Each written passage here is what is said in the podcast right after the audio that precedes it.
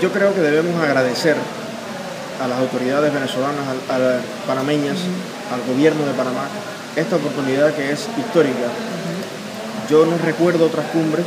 donde expresamente se haya expresado una voluntad plural y el deseo de escuchar tanto al gobierno de Cuba como a la sociedad civil independiente. En ese sentido, hemos acudido a Panamá en un espíritu de diálogo, en un espíritu de contribución del debate, en el espíritu también de compartir y conocer con el resto de los jóvenes de Latinoamérica, bueno, cuáles son sus problemas,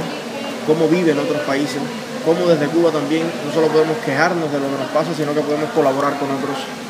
Y ese, ese es el espíritu con el que hemos llegado acá. Muy por el contrario de lo que el gobierno divulga y denuncia de que queremos sabotear la cumbre, pues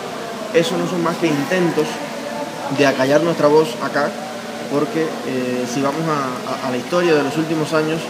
los únicos que han saboteado eventos, que han atacado personas, que han gritado, ofendido, arrebatado micrófonos, son precisamente eh,